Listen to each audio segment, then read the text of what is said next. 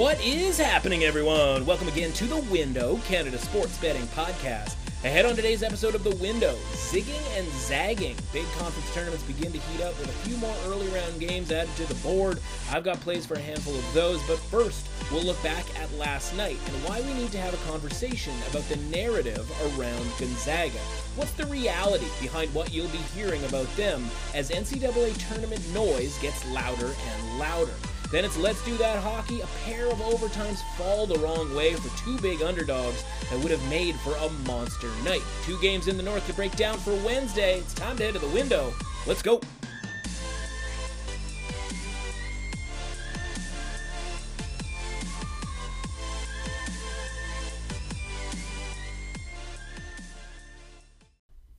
Welcome to the window. I'm your host Matt Russell. A little don't look back in anger here to start.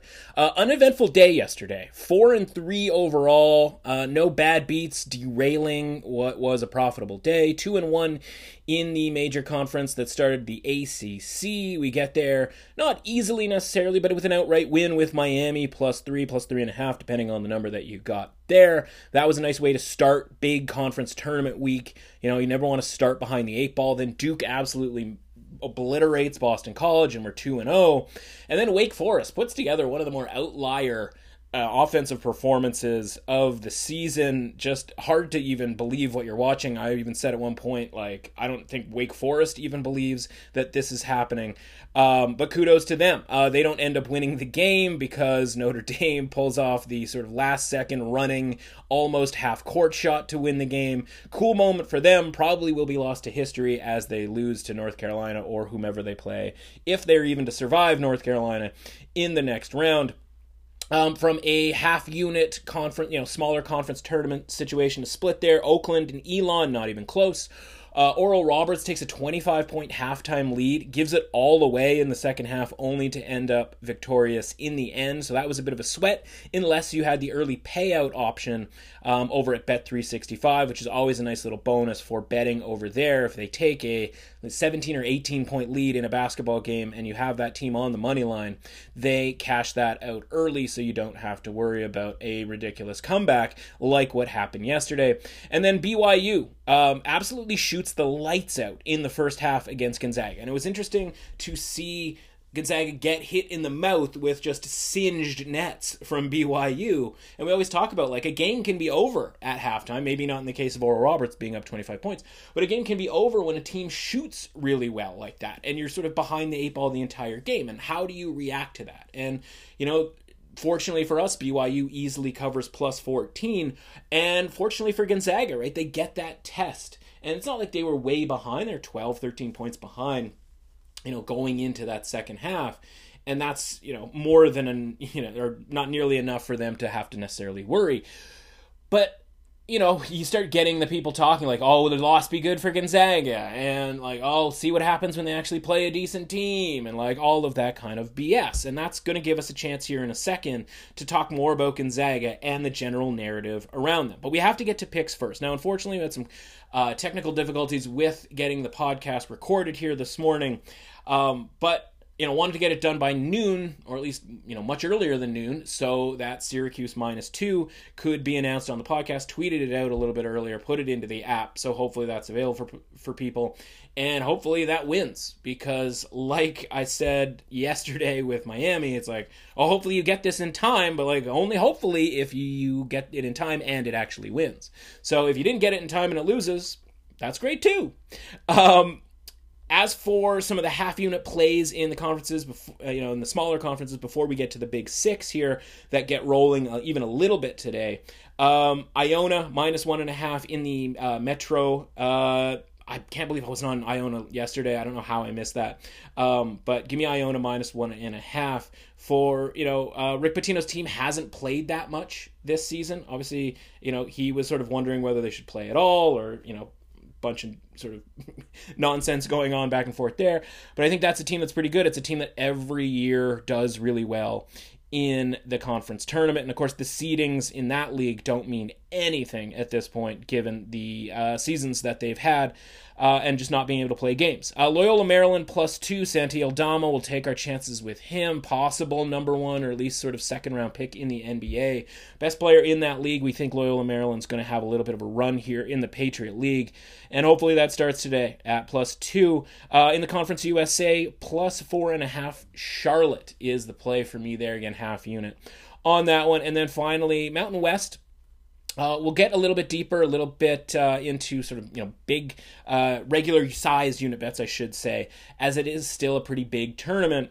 But in the this isn't even quarterfinals in the first round here with some of the dregs of uh, Mountain West Society, we're going to just play Fresno minus eight and a half. And frankly, this is more about New Mexico than it is about Fresno. New Mexico just a disaster of a team this season. So I think because they've played relatively close games with Fresno, a 10 point loss and a two point loss, we're getting a little bit of a discount here on Fresno minus eight and a half. As for the big six, so we're going to run through it. ACC talked about Syracuse. Uh, you know, Syracuse minus two the first play. Miami plus nine uh, against Clemson. That number's a little bit high for my liking. You know, maybe this is, you know, we saw the best of Miami yesterday, potentially.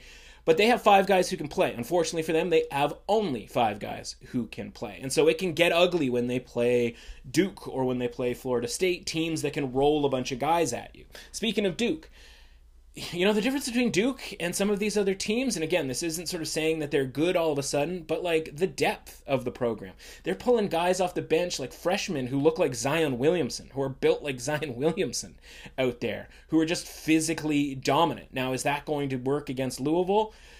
You know, maybe, but like, why were you know why wasn't why weren't these guys out there before, right? Why were they relying on the Jalen Johnsons of the world? And so um, I think the mo- momentum here for Duke is getting a little out of hand. This number's up to minus three for Duke. Give me Louisville plus the three. I know that physically, you know, if again, if Duke is rolling these guys out again and Malik Williams obviously out for Louisville, yeah, that could be an issue down low, but I still like Louisville and think Louisville's a better team even without Malik Williams. We'll see if I'm right. We're getting plus three here on a game that I think's a pick 'em. That just is a bet that has to get made.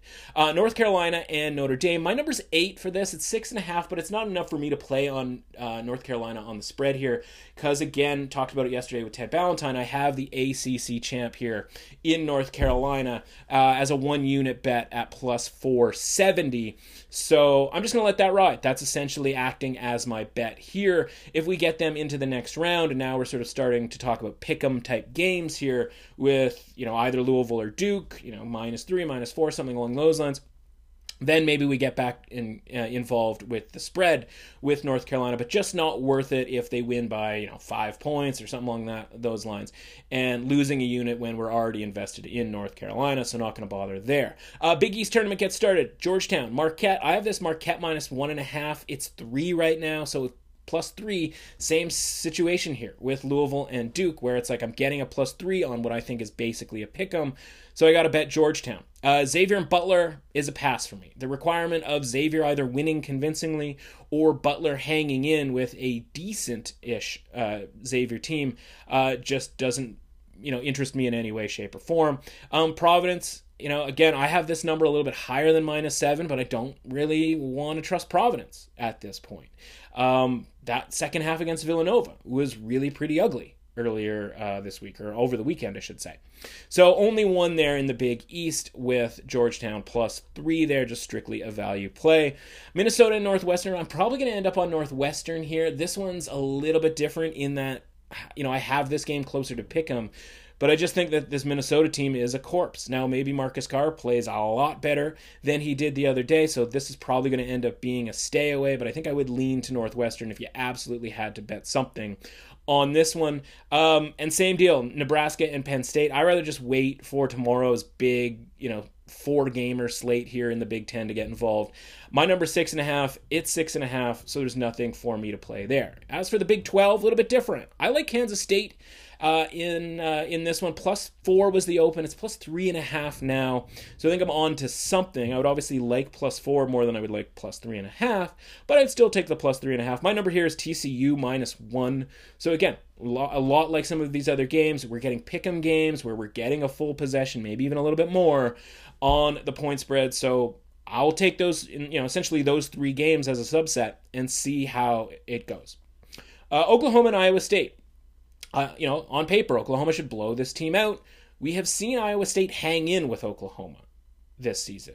And I don't know that that means that we absolutely have to bet Iowa State here, but you know what? If we get 12, 12 and a half, that might be the situation that we find ourselves in. 11 and a half, uh, not ideal necessarily from a out of range standpoint. Pac 12, I need to know who's going to play here. Arizona State and Washington State. Is Isaac Bonton going to play for Washington State? Is Josh Christopher, is uh, Marcus Bagley going to play for Arizona State? Like, is this what Arizona State has been waiting for, right? Like, they've just been sneaky this whole time, waiting for these guys, excuse me, waiting for these guys to come back. Utah and Washington. This one is starting to have that smell. It's starting to have that smell of that game, that upset that happens. And it happens, I think, a lot in the Pac 12, where one big underdog pulls off this sort of first round upset and then gets absolutely trounced in the second round. I think that might be Washington. The number's ticking up here, so might need to do a little research on who and if, you know, who might, may or may not be playing. But at eight and a half here, I just think Washington's probably the right side. Stanford Cal, in a similar vein, I don't know why Stanford's only six point favorites. Like Stanford minus six feels like a decent play, whether or not Oscar da Silva plays. Uh, I still think we got to play Stanford. Uh, Texas A&M and Vandy, same sort of deal as the Arizona State, Washington State. Really, just more with Vandy. Disu, Pippen, talked about them. Uh, you know, out of the lineup a fair amount in the last bit of the season. Are they going to play? I made Texas A&M a favorite in this game. Vanderbilt is the favorite and a small one, minus one, minus one and a half. Um, that would indicate to me that those guys are going to play, but I think we got to find that out before we play Texas A&M, who is back two games from a COVID break um, last week. Pretty good first halves, fell apart in the second half.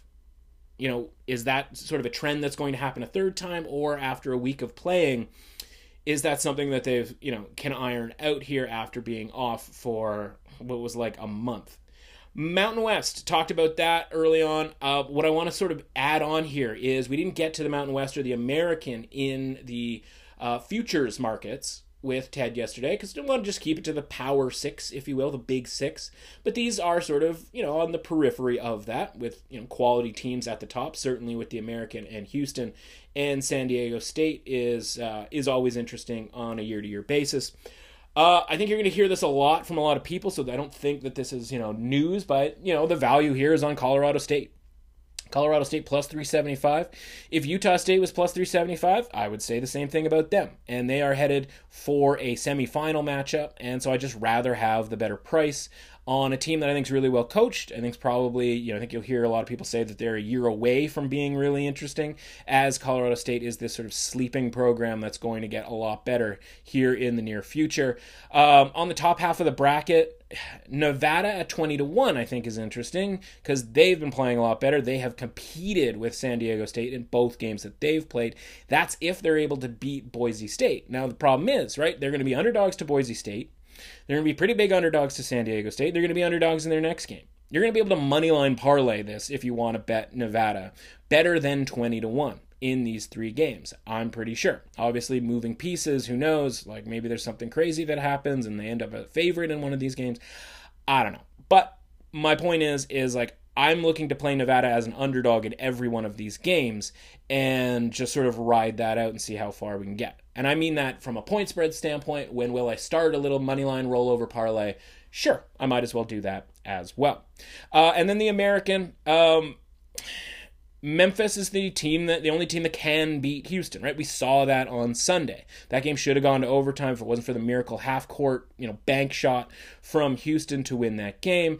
And you're getting Memphis plus 550. I don't think they have any problem with ECU or UCF in the quarterfinal. And then it's just okay, can they beat Houston? Do I am I saying that they're going to? No, but like at minus 130, minus 150, whatever you, you know your book has Houston at there just isn't value there given that they've lost to Tulsa, they've lost to Memphis, and they've lost to Wichita, and they might have to beat all three of those teams. Could they do that? Sure. Is that a three team parlay worth minus 130? No, it's not. Uh, Tulsa at 50 to 1 would be sort of the like miracle way back underdog, like let's see what happens type of thing. Again, they would have to hope that Houston goes 3 for 21, which I think is what they went for uh, from 3 in the game that Tulsa won by 1 point back in like early January or December. Um, that being said, at 50 to 1, you could throw a couple of bucks on that. You could throw 10 bucks on Memphis at plus 550, and at least you're interested, I think, in a couple of games on the bottom half of the bracket. In the top half of the bracket, Wichita State, Cincinnati, SMU, like none of these teams, um, I think, have a remote chance to win. Obviously, one of them has to get into the conference final. It's just going to be a situation where they end up as eight, nine, ten point underdogs depending on who they play. So that's the story with regards to those conferences. As for our main segment today, I wanted to talk about Gonzaga, as I, as I briefly alluded to before, because obviously that game yesterday sort of sprouted the hot takes that we talked about, like, oh, yeah, is this good? Oh, like this team, like, oh, there's somebody's going to beat them in the in the tournament, and the answer to that is probably. I mean, and I say probably only because like probably right like the probability of based on their odds or based on sort of our just using our brain here is that you can make the statement like that that Gonzaga is going to lose in the NCAA tournament and you're going to be right.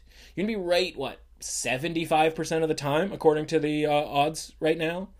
Like you know like it, it, tell me who they're going to lose to tell me what round exactly they're going to lose to and then that's maybe a more you know uh, interesting uh, bet that's a more interesting uh, thing to say but to just say that they're going to lose is like yeah you're going to be right a lot of the times and to look back and this is what we're going to do we're going to look back and sort of see you know, is this narrative about Gonzaga true, right? Are they, you know, chokers? Do they, quote unquote, never get it done? because the idea of Gonzaga right now, it's like they're being treated like Duke, North Carolina, Kansas, you know, fill in whatever team that you want, right? Like the idea that like they've been around for 50 years and they've never gotten it done. When like how many times were they supposed to win the national championship or that they were supposed to even make the final four? And what happened to prevent that? right? And so where it starts, obviously, is 1999, right? Like when we all loved Gonzaga, right? The Elite Eight, Dan Monson coaching. They've got Casey Calvary, and was that Blake Stepp? Was he involved in that? And there was this Santangelo, and there's just, you know what I mean? Like this team that was like really underwhelming physically. We didn't know how to pronounce Gonzaga. Um, I don't know that we still, you know, we do even now. Uh, we didn't know where they were located. Like, what is it? Is Gonzaga a place or is it a human? Like, is it a dog? You know, we don't really know. And they make the Elite Eight, and it's awesome. Like, what a great run. Like, for those of a certain age who were sort of in high school and, you know, not getting our first necessarily taste of the tournament, but our sort of best right? Our best taste of the tournament. Like that was really awesome. And so Monson, as coaches often do, right? We see it every year. You, you, know, you win a game in the tournament or you have a good run in the tournament and then you get out of Dodge for a bigger deal. We see that when guys win one game, right? We see that all the time. We've seen that with Brad, Brad Underwood, like a guy that we really like with Illinois.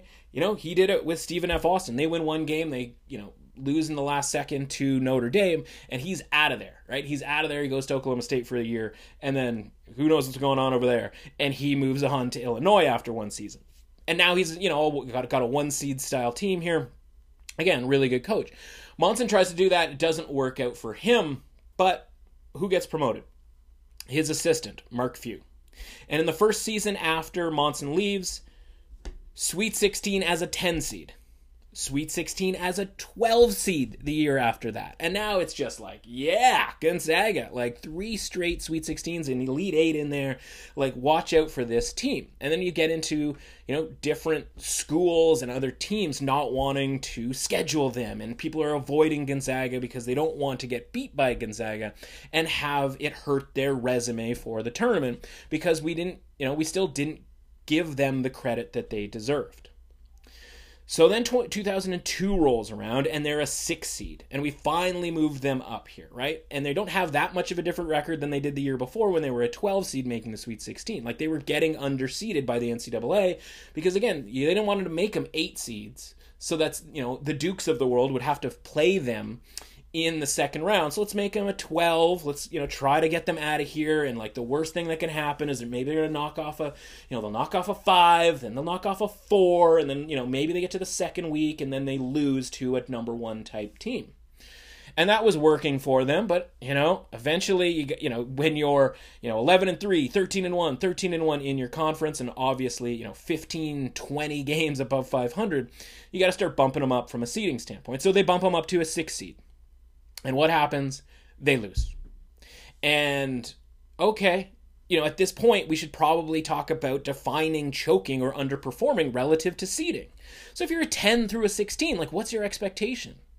The expectation is, well, you got to the tournament. That's awesome. And you probably should lose that first round game. Right? 8 9, like that could go either way. So I don't know that you're saying like you obviously you shouldn't say you should lose that second that first round. But if you do, you do. And sort of the ceiling, by and large, unless you're pulling some awesome upset over a one seed, is to get knocked out in the second round. If you are, you know, a four, five, six, seven, it's kind of the same thing, right? Like win the first game. Beat the 13 seed if you're a four, uh, beat a 10 if you're a seven, you know, and everything in between. And, you know, if you do that, okay, great. And then the next round, you know, you're probably going to lose. And so the second round is a pretty fair assessment for a four through nine team. Three seed, it's like, okay, three to, you know, you're playing a 14, then you're playing either a six or 11. We're going to need you to make the Sweet 16 to sort of consider this um, good enough. That's fine. And I would include ones and twos in the same region, if you will, because they should make the regional final, right? That's the idea. As a one and two should make the regional final. But there's good there's so many good teams in college basketball. 350 some odd college teams in college basketball.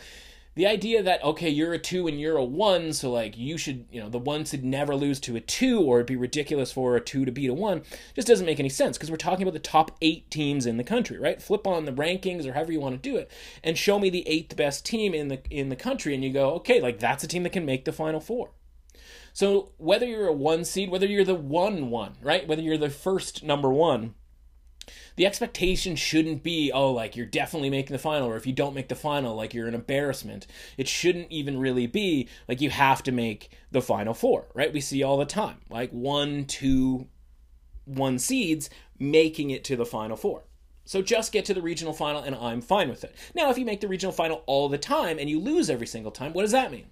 Well, it means you're consistent enough to make the regional final every time, but it also means that you can't win the big one, right? Break through on to the other side. And so okay, like that's a different story, right? Like that's the Michael Jordan thing. Well, he won all six finals appearances. It's like, okay, but he played for, you know, 15 years. What happened in those others? Well, it's like he doesn't get, you know, any disregard because he his teams didn't make the finals. And I'm not turning this into a whole Michael Jordan thing, but like that's sort of you know the comp here. So anyway, they get to 2002, they're a six seed and they lose to round one. You go, okay, well that's like a small down, right? Like if we were saying sort of plus plus plus for making the Sweet 16 as double digit seeds, like and we're talking major pluses, we do have to give them sort of a minus one when it comes to losing in the first round as a six seed. They come back the next year as a nine seed, right? Eight nine game could go either way. They win okay, back to another plus, right? Like better than we I shouldn't say better than we expected, but sort of on the on the plus side of expectations there. The next season, they finally sort of break through and they're a 2 seed. This is 2004.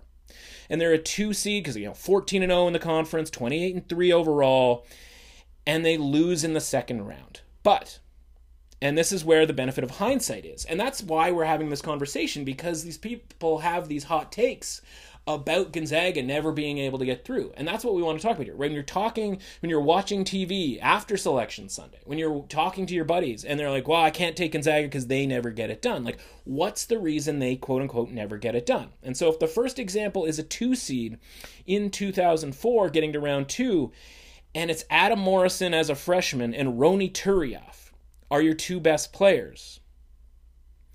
Are we really roughing up Gonzaga now because freshman Adam Morrison and Ronny Turiaf didn't get to the next round?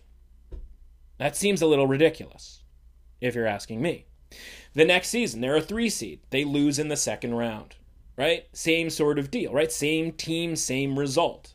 And so maybe it starts to creep in. Oh, once we finally gave them a two and a three seed, see what happens. Like they, you know, they screw it up.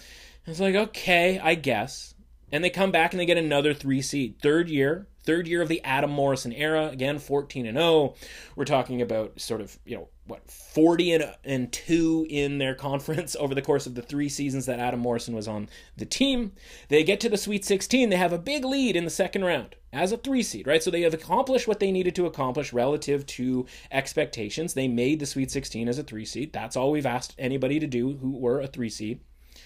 And they have a big lead against UCLA. And then it all falls apart. Now, again, hindsight being 2020, UCLA has Arron Afflalo, Darren Collison, Luc Richard, and Moute. All guys who had really good 10 plus year careers in the NBA. Gonzaga had Adam Morrison, not exactly a 10 plus year career. They had Ronny Turiaf, functional player for a little while, not exactly a 10 plus year career. And so you go, okay, like, kind of makes a lot of sense that UCLA won that game in the Sweet 16.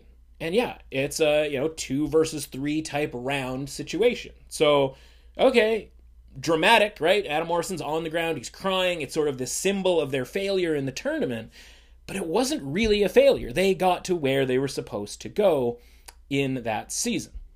The next season, they come back. They're a 10 seed, right? They get kicked back to that zone. They're 11 and 3 in the conference. They don't have that team, right? Morrison's gone. He's gone, you know, third overall in one of the worst drafts of all time. And, you know, the next year they're a 10 seed and they lose. Okay, completely reasonable rebuild season, if you will. Next year they come back and they're 13 and 1 in the conference, 25 and 8 overall, and they lose as a 7 seed in the first round. Now, again, seven seed, we talked about it. The expectation is to beat the 10. It's a successful season if you make the second round. They lose in the first round. They're not the first seven seed to lose to a 10, right? It's a pretty coin flippy type of a game uh, in that round. We see it all the time. Then the next season, they're getting it going again. 2008 9 season, they're a four seed. They make the Sweet 16 check mark, right? These are team. This is the team led by the likes of Robert Sacre and Jeremy Pargo. But you know, doing it well enough, right? They get the next year. They're an eight seed. They win the eight nine game. Completely reasonable. Fair enough, right? They lose the next day to a one seed. That's totally fine. Uh, 10, you know, 2011, they are an 11 seed. What happens? They win they are the 11 that knocks off the 6, right? The narrative, of course, is can't mess with Gonzaga where they're, when they're an 11 seed. Like, of course, I'm sure everybody and their dog had them to advance against the 6 seed that year. Very next season, they're a 7 seed. They win that game to make the sweet uh, excuse me to make the round of 32 second round right they are accomplishing what we asked them to accomplish four seed sweet 16 eight seed second round uh, 11 seed upset second round uh, seven seed beat the 10 seed second round. They are doing what we ask of them. In 2013, they finally break through in a really big way. 16 and 0 in the conference, 32 and 3 overall, and they are finally a one seed. And now Gonzaga has arrived as part of this collection of, I don't want to say blue bloods, but like the teams that are around every single year. And they're a big time one seed. Here we go. Let's see what they can do as a one seed. And what happens? They get to the second round and they face a team, not a major conference team, you know, sort of an 8 9 where you're like, okay, like they were fourth in the ACC. No, they face a team from the Missouri Valley Conference called Wichita State. And they lose. They take a, you know, they're leading in the second round or er, in the second half, and Wichita State reels off three straight three pointers to take the lead, and quote unquote never look back and you go, oh my God, see, we gave Gonzaga one seed and they blew it to Wichita State. Like, Wichita? Like, come on. Well, little do we know, but again, years of hindsight, and we should, you know, have our opinions change or reframed by what subsequently happens. But what we don't know is that Wichita State has a couple of guys. One, Fred VanVleet, who goes on to win an NBA title, who is a key, if not, you know, not named Kawhi Leonard, the most valuable player on the Raptors that series or even that playoffs.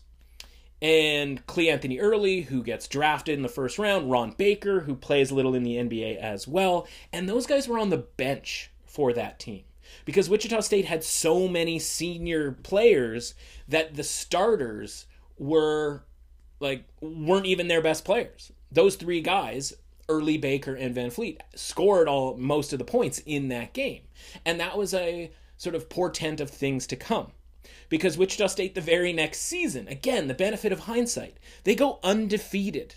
And they are the one seed. So Gonzaga as a one seed got sidled, saddled with a team as an 8 9 who was going to be a one seed in the future. Now, the committee doesn't know that, and I'm sure at the time we were probably saying, you know, Wichita State is much better than an 8 9 seed. And of course, everybody was probably saying, I've never heard of Wichita State. And it's the same deal that Gonzaga was 15 years before that, where I've never heard of Gonzaga. I don't even know this team. Well, guess what? It's this program, right, that's getting rolling here. And Wichita State goes and ends up being the one seed, and then they get, of course, saddled with an incredible Kentucky team, uh, you know, who was an eight seed that year in a classic Calipari like loaded team full of guys who were going to the NBA and didn't play particularly well to start the season, didn't quote unquote mesh, and then they get Wichita State and they beat Wichita State in one of the great basketball games in college history in a two point game. But I digress. Point is, is that Wichita State team was really, really good. We just didn't know it until a year later. And eight years later, we're still somehow docking Gonzaga as a program because they lost to a Wichita State team that went undefeated into the tournament the very next year. So, like, does that make a ton of sense to you? Because it doesn't make a ton of sense to me. The very next season, right? Like, they have a lot of, you know, th- those guys leave the program. We're talking about Kelly Olynyk and Kevin Pangos, by the way. So, again, when you're talking about talent level, we're not talking about guys who were going in the first round of the of the, the NBA draft and having you know long Hall of Fame careers. I mean, Kelly Olynyk's hung around uh, in kind of an incredible way here for what we're talking eight years now. But you know, we're not talking about legends here, and so the idea is like they're always overachieving except for when they end up playing a team that good. So the next season of 2014, they're an 8 seed. What happens? They win the 8-9 game right? Like more often than not, and I'm talking like 75% of the time, when they're in the 8, 9, 7, 10 type zone, that coin flip type area, they've won those games. They have overachieved relative to the quality of the team. 2015, the team's back again here. We've rebuilt. We are 17 and 1. We are a 2 seed and we make the regional final. Right?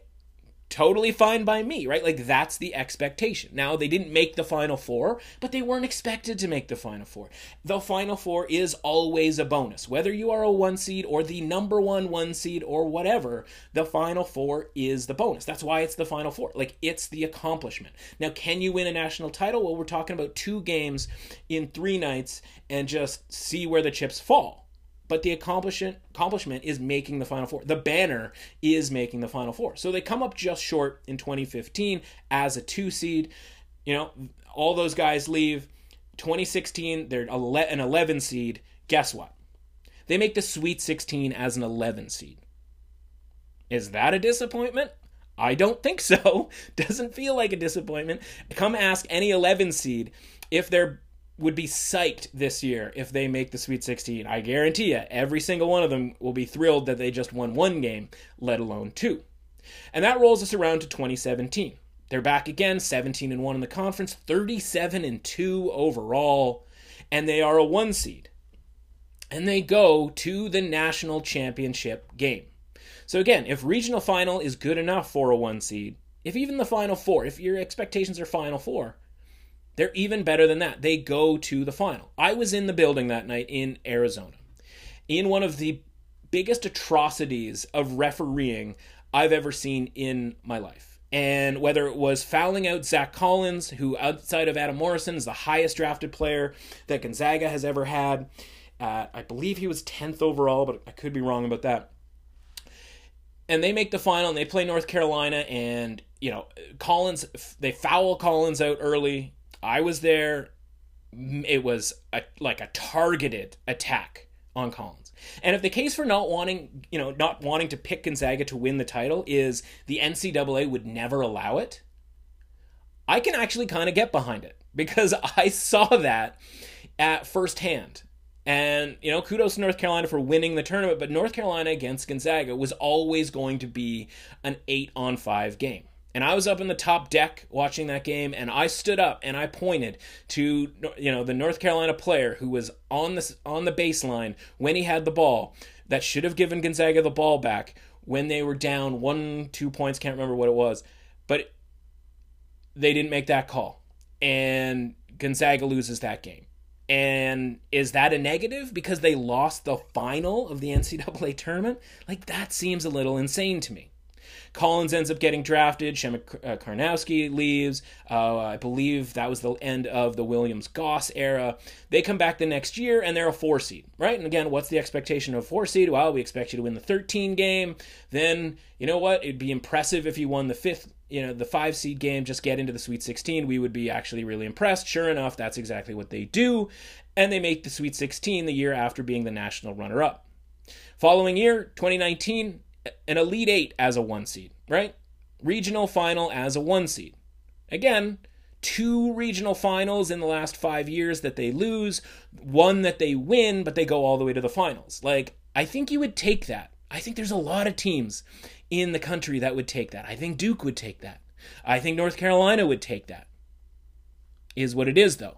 They go to the regional final, they lose to Texas Tech, a team that goes to overtime in the national championship game. Like the idea that there's only one team that should win this, that like it was Virginia's to win the whole way when they almost lost a handful of times. It could have been Auburn, it could have been Purdue that year, it could have been Texas Tech, and it certainly could have been Gonzaga. But of those five, six, seven teams, only one of them can actually win and it didn't work out for them because you know those other teams happened to be really really good. And in the case of Texas Tech they just had a really really good game from a really really good team. And that's just the thing that's going to happen. But again the program gets a lot better. You know Brandon Clarke, uh, Rui Hachimura, like these guys are going in the first round, and it's like that feels a lot different than Adam Morrison it feels a lot different than, you know, Kelly Olynyk and Kevin Pangos and Robert Sacre and Jeremy Pargo. And nothing against those guys, but to me, the, the success of those teams have more to do with Mark Few than being a loaded roster type of a team. But here's the thing whether it was two years ago making that regional final, whether it was four years ago making that national final with guys who would go on to go to the NBA, and obviously having a really good team last year 31 and 2 15 and 1 covid hits and we never know right? Alternative non-covid universe maybe gonzaga wins the title last year we obviously had a handful of really good teams. San Diego State was going to be a one seed. Kansas was going to be the favorite. Uh, you had obviously Dayton and Obi Toppin wasn't going to be easy. They were probably looking at a two seed, maybe the fourth number one seed. But again, we don't get to know what one of the best teams in Gonzaga history was going to be able to do in a run where it's been Elite Eight, Sweet 16, runner up, Sweet 16, Elite Eight, and then postseason not held. So the idea that this version of Mark Few, really good coach, and really good players are just something that you should avoid altogether for this season doesn't make a ton of sense to me. And if you're saying that Gonzaga never gets it done, and that's not why you know that's why you're not picking them, or why you have you're, you oh I've got them going out in the Sweet 16 or whatever. If you're saying they choke, here's who you're blaming. You're blaming Adam Morrison. You're blaming Kelly Olynyk. And you're blaming blaming some shoddy referees against North Carolina. Because frankly, other than that, and I'm even including the referee thing with North Carolina as though that was some sort of disappointment in getting to the national championship. But other than that, it hasn't been disappointing. Maybe you want them to get to the Final Four every year, but nobody does that. And so if you're blaming all of those guys, what does that have to do with Jalen Suggs, the best, the highest ranked recruit this school has ever had? And if it wasn't for Adam Morrison getting drafted third overall in the worst draft of all time, where Andrea Bargnani went number one overall, and still nobody really has that much of a complaint with it because the draft was so bad. Other than him, and maybe even Jalen Suggs goes in the top two, by the way, after this tournament, but they might have the best player they've ever had on that team. They might have another guy in the same draft, Corey Kispert, who right now, just looking over at ESPN, is the seventh ranked prospect. for this upcoming draft. They might have two guys going in the top 10. Has Gonzaga ever had that before? They certainly haven't. And here's the other messed up thing those two guys are arguably not even the best two players on the team. Maybe they're the best pro prospects, but they're not even the best player from a production standpoint on the team. Drew Timme is. And throw in Andrew Nembhard and Joel Ayayi. I don't know that you're blaming those guys for what happened with Adam Morrison or what happened with Kelly Olynyk and Pang and the Pangoses of the world. Like that just doesn't make a ton of sense to me. So when people are telling you, "Oh, they can't do this, they can't do that," I just want you to remember the conversation that we've had here today and the understanding that it's not that cut and dry. In fact, they actually might still be underrated. And when you have an opportunity to take an underrated team who might be the best team in the country, you might want to do that. Now, I'm not guaranteeing that. We have to see where the bracket goes. Just something to think about. As they say in hockey, let's do that hockey. All right, let's do a little hockey here for Wednesday, March 10th. Last night, ugh, so close to a monster, monster night. So let's do a quick recap of that. Started with Winnipeg plus 165. Little dicey in the second period. They're down two to one. Uh, but Winnipeg does what Winnipeg does, and they get a couple of goals in the second, take a third three two lead, and they hang on with the whole empty net situation and cash for us at plus 165. Meanwhile, we've got a couple other big underdogs. And let's be honest, at this point, you know, sort of squaring these off, right? I've got Nashville plus 190 and, and excuse me, Winnipeg plus 165.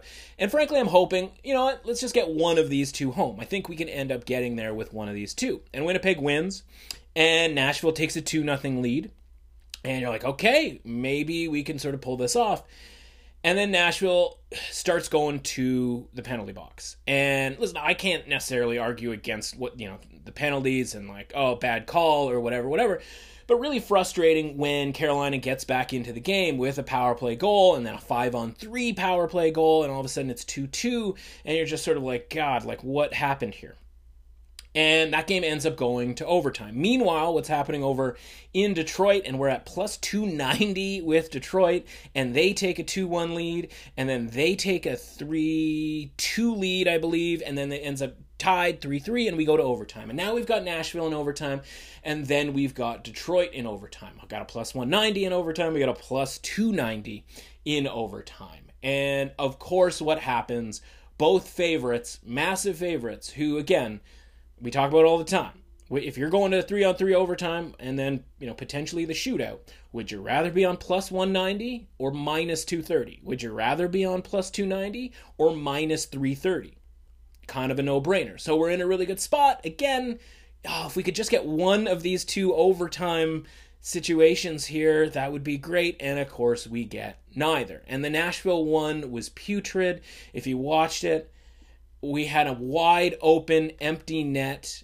Nice move to get open to beat the goaltender, and he slides it through the crease out the back side, missing the entire net. I gasped to the point where my partner Emily comes in and she's like, "What happened?" And then she sees the replay and then she gasps and she's like, "Oh, I I totally understand why you gasped. That was horrific."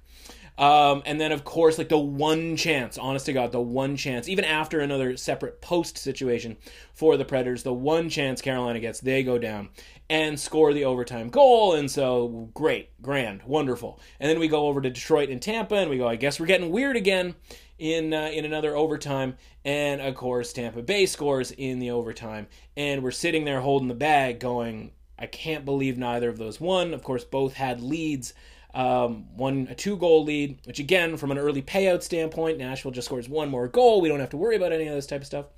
Um, and Detroit again, who had multiple leads throughout the game. Um, so again, frustrating. And the good news is the best bet of the night. Um, Dallas gets there incredibly easily, never a sweat, even through one period against Chicago. They end up winning what six to one, something along those lines. Uh, stop paying attention um, even before the third because it was such a blowout. So we end up getting in there with a plus one sixty five. We get there with a one uniter on uh, Dallas, but again we lose a unit on. Nashville and uh, and I had it down for sort of 0.6 of a unit. We talked about you know at plus 290 whether you wanted to go half unit, three quarter of a unit, whatever. So it ends up being a profitable night in hockey along with basketball. So again, fundamentally, you can't complain about that. But when you're sitting there going like, you know, relatively easy win with the Jets, uh, obviously sweaty at the end with the goalie pulled, but you know, still not not having to deal with overtime, and a super easy win with Dallas, and then two big underdogs dying in overtime.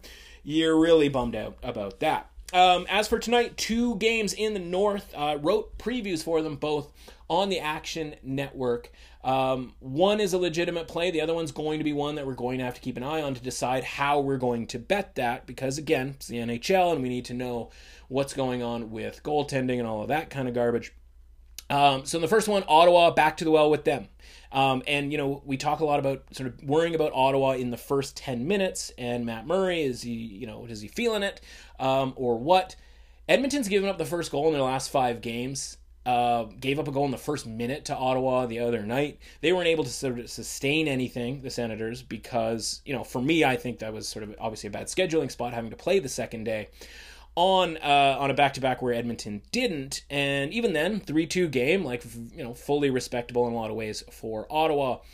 But again, we're getting plus 200, and I'll reference back to the last time these two teams met early on, uh, I believe it was late January in Edmonton, where, you know, Ottawa got beat up by their own goaltending and they were the much better team five on five as far as like creating scoring chances but it didn't really matter because they're you know edmonton scored i think they scored eight seconds in in one game uh, and then pretty early on with some soft goals on marcus hogberg. Of course he's nowhere to be found at this point and i think maybe he's lost his backup job to Daccord who i think was really good again yesterday for the senators. And uh, so it's not a situation where it's like, okay, let's wait and see how Murray's going to do, which saved us a unit last week against Calgary, where we could kind of sniff out that he wasn't going to play particularly well. And so um, for me here, I, am fine at plus 200 because, again, like I mentioned, the price was like plus 180 back when, uh, you know, Ottawa visited Edmonton last. And that was an Ottawa team that was a mess from a goaltending standpoint. And they have improved a great deal. Obviously, Matt Murray's gotten a little, you know, more locked in and all of that sort of thing. And now the price is somehow higher. Like that doesn't make a ton of sense to me. So Ottawa plus 200 is worth a shot. Obviously, it's plus 200, so the expectation is that it's going to lose, but fingers crossed, right? That was the expectation yesterday, and we had two big underdogs get at least to overtime and the other relatively relatively big underdog um, win outright. So, uh, as far as Vancouver and Montreal, which is the other consideration. So, again, preview on the Action Network if you want to get a little deeper into the analytics and everything with this game. Um, fundamentally, uh, Thatcher Demko has taken the reins here as the starting goaltender. He's, excuse me, he has improved his goal saved above average, which is sort of my favorite key metric. Um, you know, what are you doing above average? You know, to help your team. He's improved from like a minus two and a half goals to over five uh, on the positive side. So that's all essentially happened in the last four or five games where he's won four straight. Uh, and frankly, played in it. Played, excuse me, played and well enough to win. Um, in that first game before the uh, the winning streak. So if he plays and Elias Pettersson doesn't, then I think the under has to be the play because what's happened here with Pettersson out is that Vancouver has tightened it up defensively, given up only you know six, seven. I think it's six, seven, and seven in the last three games from a high danger chance perspective, even strength. And so, you know, listen, Montreal's not exactly lighting it up, right? That was a pretty big outlier performance against Winnipeg on Saturday. So I think the under is a pretty good play. It doesn't really matter from a goaltending standpoint for Montreal because, again, without Pettersson, Vancouver's offense is pretty stagnant as well. And I don't know that there's a ton of difference between Jake Allen and uh, Carey Price at this point. That being said, if Holtby gets the start, and he's getting to the point where it's like he's kind of due. I know that Vancouver has a little bit of a break here coming up, so I think we're going to see Demko. So the under is probably going to be the play here. Under six is the number that we're looking for here. But if Holtby happens to play and the number doesn't get adjusted beyond sort of a minus 150, minus 155 type area, I think Montreal then has to become the play because now you're looking at a team in Vancouver who's not getting a ton of offense and whose goaltending has a pretty massive discrepancy between Demko and Holtby. So those are the plays. Keep an eye out for that. Um, that'll be put into the Action Network app um, as their bet. Uh, best of luck to everybody today. Um, hope you enjoyed this podcast. Tomorrow, uh, Thursday, Friday, we're getting you know way more basketball games, so we're going to get deep into those. Obviously, the more games there are, the more games there are to handicap, you know, going forward, and more games there are to look back on. We'll try to get this out early enough so that you're getting the podcast out by 11 for the games that are starting at noon. Sort of had to do a take two on this one because it didn't record the first time halfway through. That was kind of frustrating. That's why my voice is absolute garbage at this point. Um, but it is what it is. As per usual, subscribe, rate, review, and share the podcast. Follow along at mrussauthentic on Twitter. We'll tweet out as much as I can over the course of the next few days. Until tomorrow, I'll see you at the window.